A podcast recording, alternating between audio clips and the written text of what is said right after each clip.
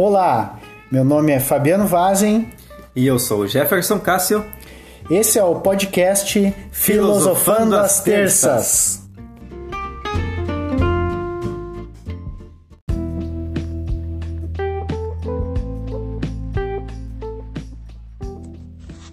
Olá, vamos começar mais um episódio de Filosofando as Terças. No episódio anterior, falamos sobre o mito da caverna de Platão o que nos traz a reflexão o nosso posicionamento cético em relação ao mundo. O assunto deste episódio é, tem semelhança assim, com a história contada por Platão no que se refere à consciência que temos sobre a realidade. Quem somos, ou ainda o que é propriamente a realidade. Para começar, eu gostaria de trazer é, aqui para esse nosso momento é o filósofo René Descartes. É, ele foi um importante filósofo matemático e deixou significativas contribuições, inclusive, para o campo da física moderna. Né?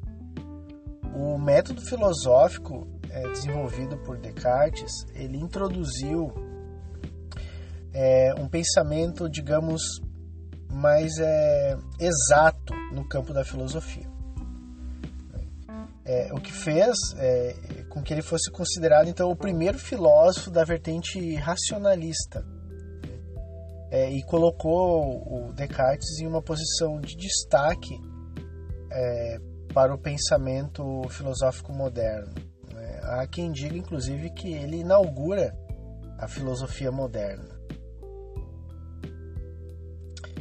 Graças ao rigor né, dos estudos matemáticos uh, de Descartes, uh, a história dele, a gente não vai entrar hoje na biografia do Descartes, mas é, ele foi uma pessoa que empreendeu uh, os seus esforços em diversas áreas. Né? É muito curioso. O Descartes ele estudou no seminário, é, depois ele estudou outras áreas, inclusive áreas do direito, se não me engano. Ele foi militar, então ele teve, ele passou a estudar matemática também já com 22 anos. Então assim, ele era um homem de um pensamento muito vasto, muito completo, né? Uh, então, graças ao rigor dos estudos matemáticos, que era uma das áreas favoritas de Descartes, né? É, e a criação do seu plano de coordenadas, né? O plano cartesiano foi criado por René Descartes. Né?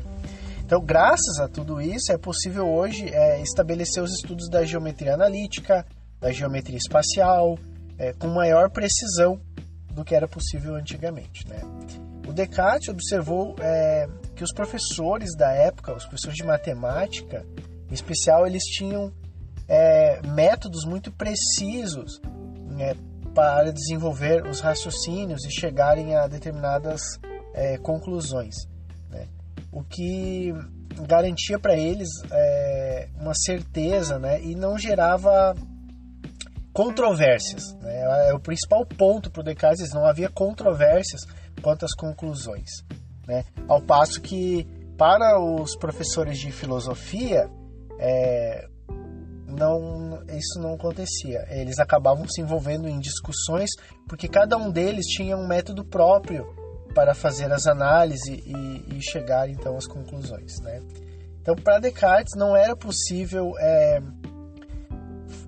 iniciar um, um, um, empreendimento analítico, né? uma, uma análise de um determinado problema sem que houvesse um, uma filosofia sólida né, por trás.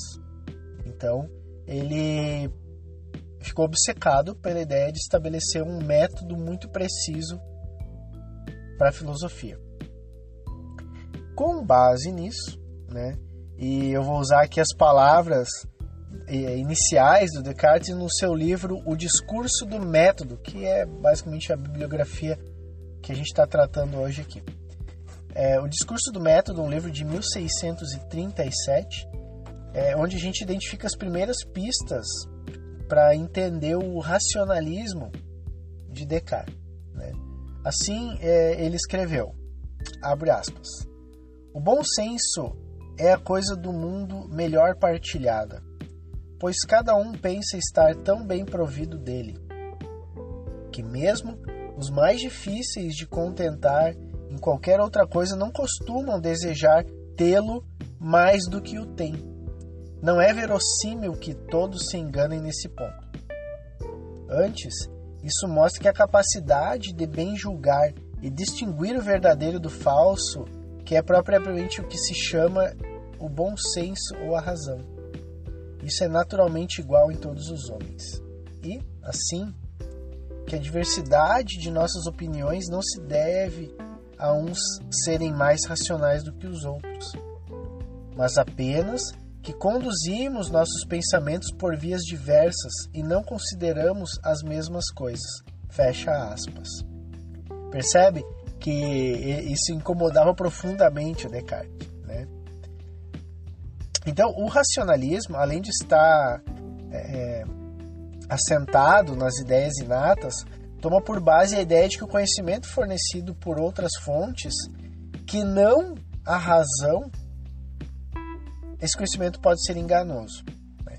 Isso implica que somente o conhecimento racional, fruto de deduções claras, né, é, é que é um processo distinto. Somente o processo dedutivo, utilizado na matemática, pode ser adotado como meio seguro e único para evidenciar aquilo que é conhecido. Então, ele desenvolve o famoso cogito, né? o cogito ergo sum, né? eu penso logo existo. O método cartesiano e a dúvida, a dúvida metódica, a dúvida hiperbólica, fizeram com que Descartes chegasse a esse princípio, ao cogito. Né? O primeiro conhecimento estritamente verdadeiro, obtido por meio da dedução. Né?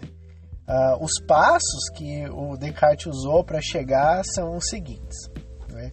Ele deve duvidar eh, de tudo para atingir um conhecimento rigoroso. Ao duvidar de tudo, inclusive de si mesmo, da sua essência e da sua própria existência. Ao duvidar, estou pensando. Se eu penso, logo eu existo. O cogito cartesiano ele foi traduzido para o português como penso, logo existo. No entanto, a frase escrita originalmente em francês Je pense donc je suis pode indicar ambiguamente essência e estado. Uma tradução é, bem fidedigna seria penso, logo sou. É, acontece que a segunda meditação né, as meditações metafísicas, grande obra também, equipara a essência com a existência. É, e isso nos permite traduzir o cogito do modo que a gente conhece hoje, no, no sentido é, de uma maior compreensão. Mas afinal, o que o cogito tem a ver com o cérebro em uma cuba? O que temos aqui são um conjunto de argumentos que servem para apoiar uma percepção cética em relação ao mundo. Vamos imaginar que um cientista maligno removesse o cérebro de uma pessoa, colocasse o cérebro dentro de uma cuba e ele estivesse flutuando em um líquido composto de todos os nutrientes necessários para mantê-lo vivo. e todas as terminações nervosas ligadas em um supercomputador que estimulasse que provocasse a ilusão de que tudo o que ele percebe é real e normal. No entanto, não passam de impulsos eletrônicos. Mas isso é maligno, não é mesmo? É, essa é a construção do gênio maligno que o Descartes é, nos apresentou. Né? E, mas vamos adiante, eu aposto que provavelmente quando a gente falou nessa história do cérebro na Cuba, você lembrou do filme Matrix, né? Pois é exatamente sobre essas questões que tratam o filme, né? Ou melhor, a trilogia que foi dirigida por, pelos irmãos Wachowski, né? Lily e Lana Wachowski. Filme de 99 e que além das inovações cinematográficas, tecnológicas, trouxe essas profundas questões filosóficas para as telas do cinema. Isso virou um sucesso fenomenal de bilheteria. É, a questão é exatamente sobre provar ou não essa hipótese. vamos, vamos acompanhar aqui o raciocínio, tá? A clássica hipótese do, do cérebro na Cuba, ela foi trazida para nós ah, pelo filósofo americano Hilary Putnam em seu livro de 1981, Razão, Verdade e História.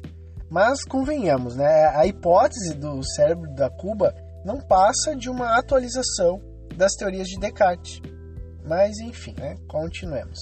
Por mais que existam bons argumentos para descartar as teorias do Descartes, descartar as teorias do Descartes, é boa essa, né? Hoje nós sabemos que estamos presenciando que a inteligência artificial tem tanto potencial de ampliar sua capacidade que ela está evoluindo exponencialmente a tal ponto que, em algum momento, ela será capaz de criar mundos simulados com tamanha perfeição. E isso nos faz concluir e pensar que é razoável admitir, inclusive, que nós já estejamos em algumas dessas realidades simuladas. Pois a capacidade de processamento das mentes simuladas, ela será ou é tão grande que torna indistinguível qual delas somos nós. É, é, muito legal, né? Dá uma bugada no cérebro. E obviamente, por se tratarem de mentes simuladas, ambas pensarão que não são simulações. Agora pensemos uma coisa: essas hipóteses são realmente para um futuro que ainda não chegou? Ou será que já estamos nele? Legal, né? Esse foi o nosso podcast de hoje. Obrigado pela sua companhia até aqui. E fique com esse pensamento. Se é que você existe, não é verdade? Até mais.